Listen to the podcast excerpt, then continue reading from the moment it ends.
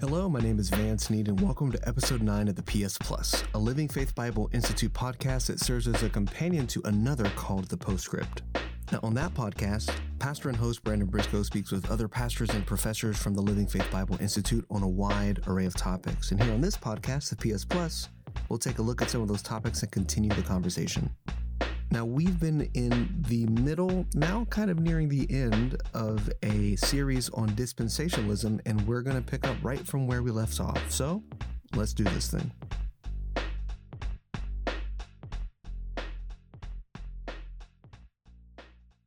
So, in the previous dispensation that we took a look at, the dispensation of grace, it ended with an event known as the rapture. And I want to pick it up from here just by way of review.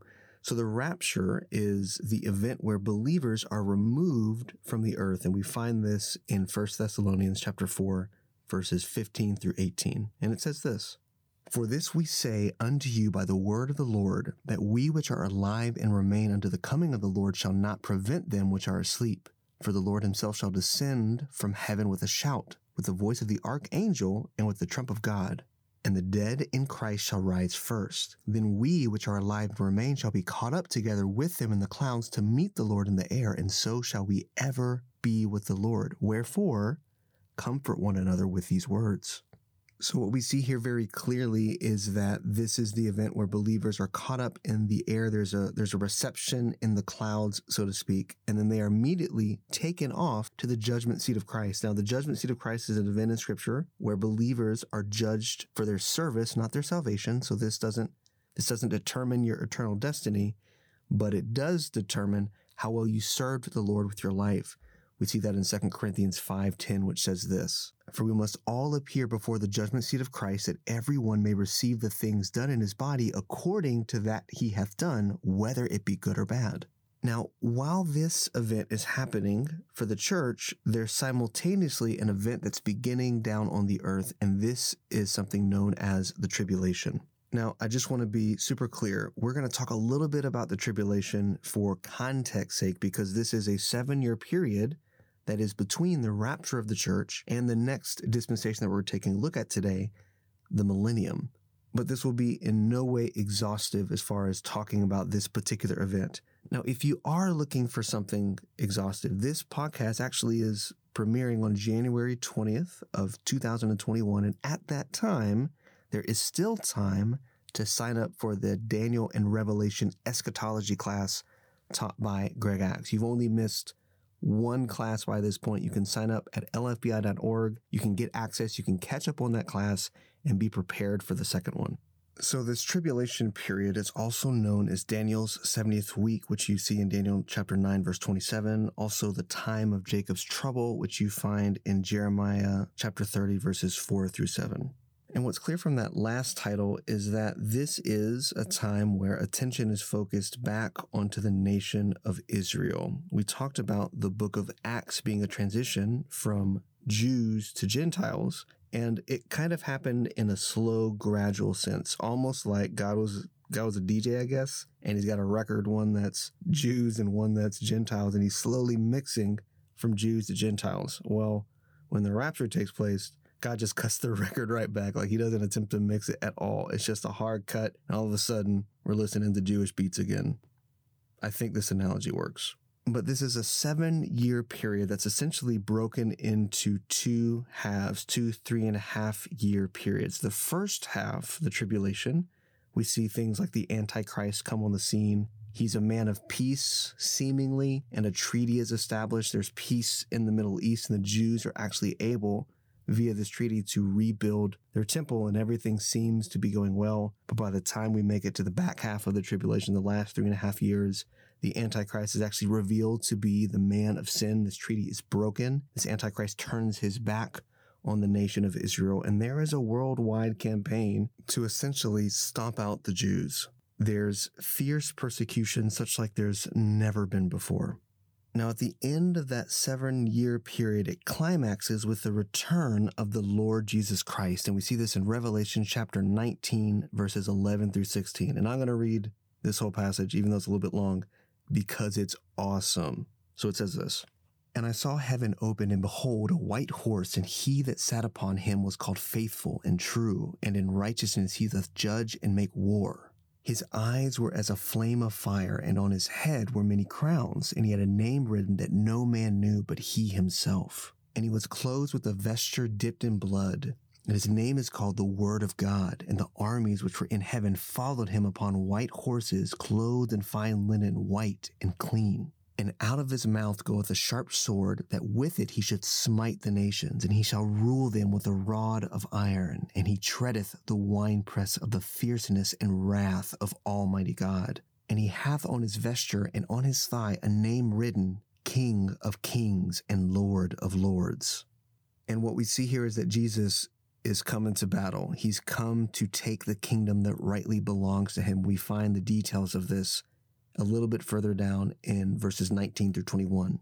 And I saw the beast and the kings of the earth and their armies gathered together to make war against him that sat on the horse and against his army. And the beast was taken, and with him the false prophet that wrought miracles before him, with which he deceived them that had received the mark of the beast, and them that worshipped his image. These both were cast alive into the lake of fire burning with brimstone. And the remnant were slain with the sword of him that sat upon the horse, which sword proceeded out of his mouth, and all the fowls were filled with their flesh. So, obviously, pretty gruesome, but also the Lord Jesus Christ gets an uncontestable victory. And as a result, we see this in Revelation chapter 20, verses 1 through 3. Satan is bound, and he'll be bound for a thousand literal years. It says this and I saw an angel come down from heaven, having the key of the bottomless pit and a great chain in his hand. And he laid hold on the dragon, that old serpent, which is the devil and Satan, and bound him a thousand years, and cast him into the bottomless pit, and shut him up, and set a seal upon him, that he should deceive the nations no more till the thousand years should be fulfilled. And after that, he must be loosed a little season.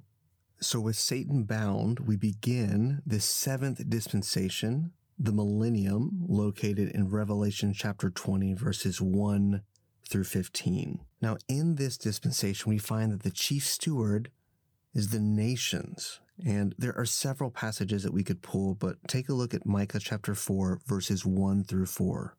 But in the last days it shall come to pass that the mountain of the house of the Lord shall be established in the top of the mountains, and it shall be exalted above the hills, and people shall flow unto it.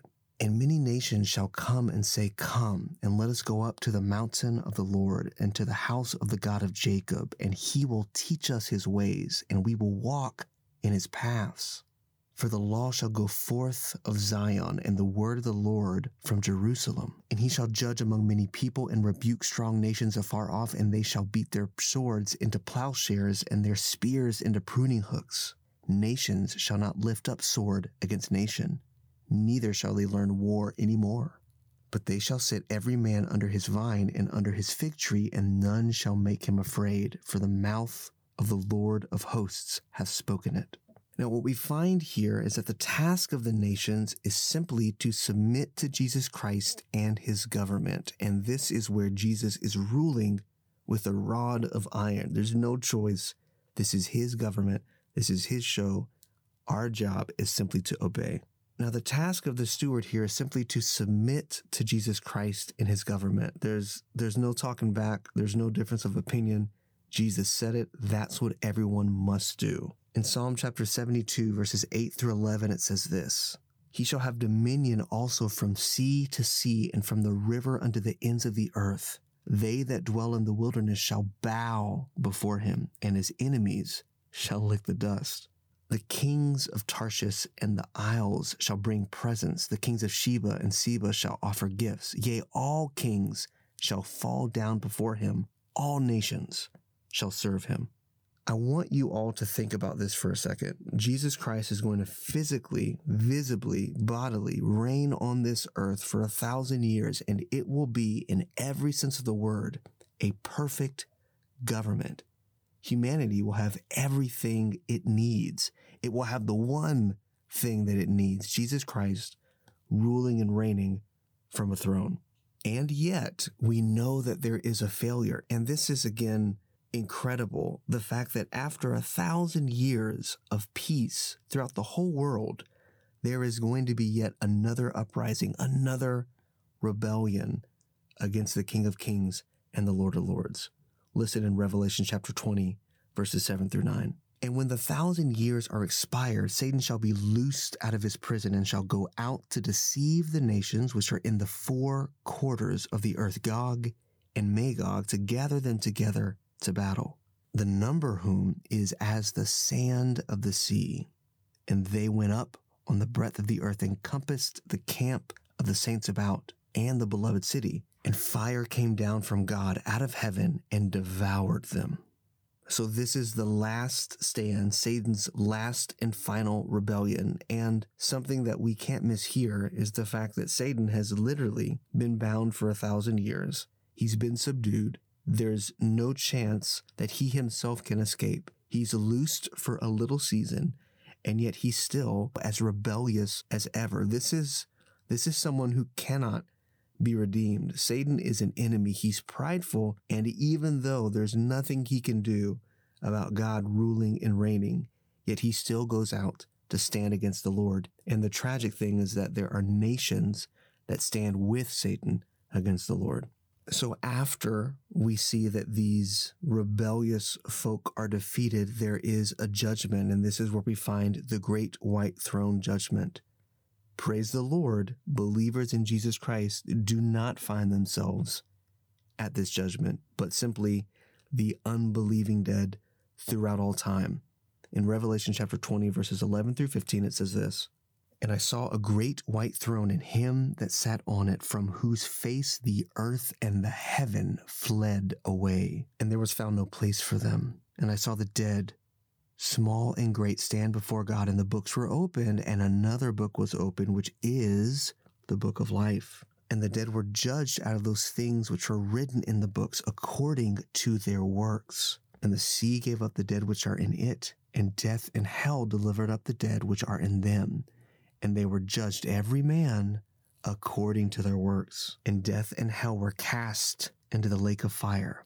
This is the second death. And whosoever was not found written in the book of life was cast into the lake of fire. And after this event, the Great White Throne judgment, we see the establishing of a new heavens and a new earth with a new Jerusalem, and everything is perfect as God intended. Now, the events of those you can read on further in Revelation, but from, from a dispensational standpoint, the millennium doesn't just encompass the thousand years, but continues on in perpetuity. It establishes Christ's kingdom on the earth, the final battle. But then we have perfect peace where we are able to finally be with our Lord and serve Him in perfection, to serve Him in righteousness. And not because we in ourselves are righteous, but because Christ is our righteousness. And, and this is something that I am looking forward to.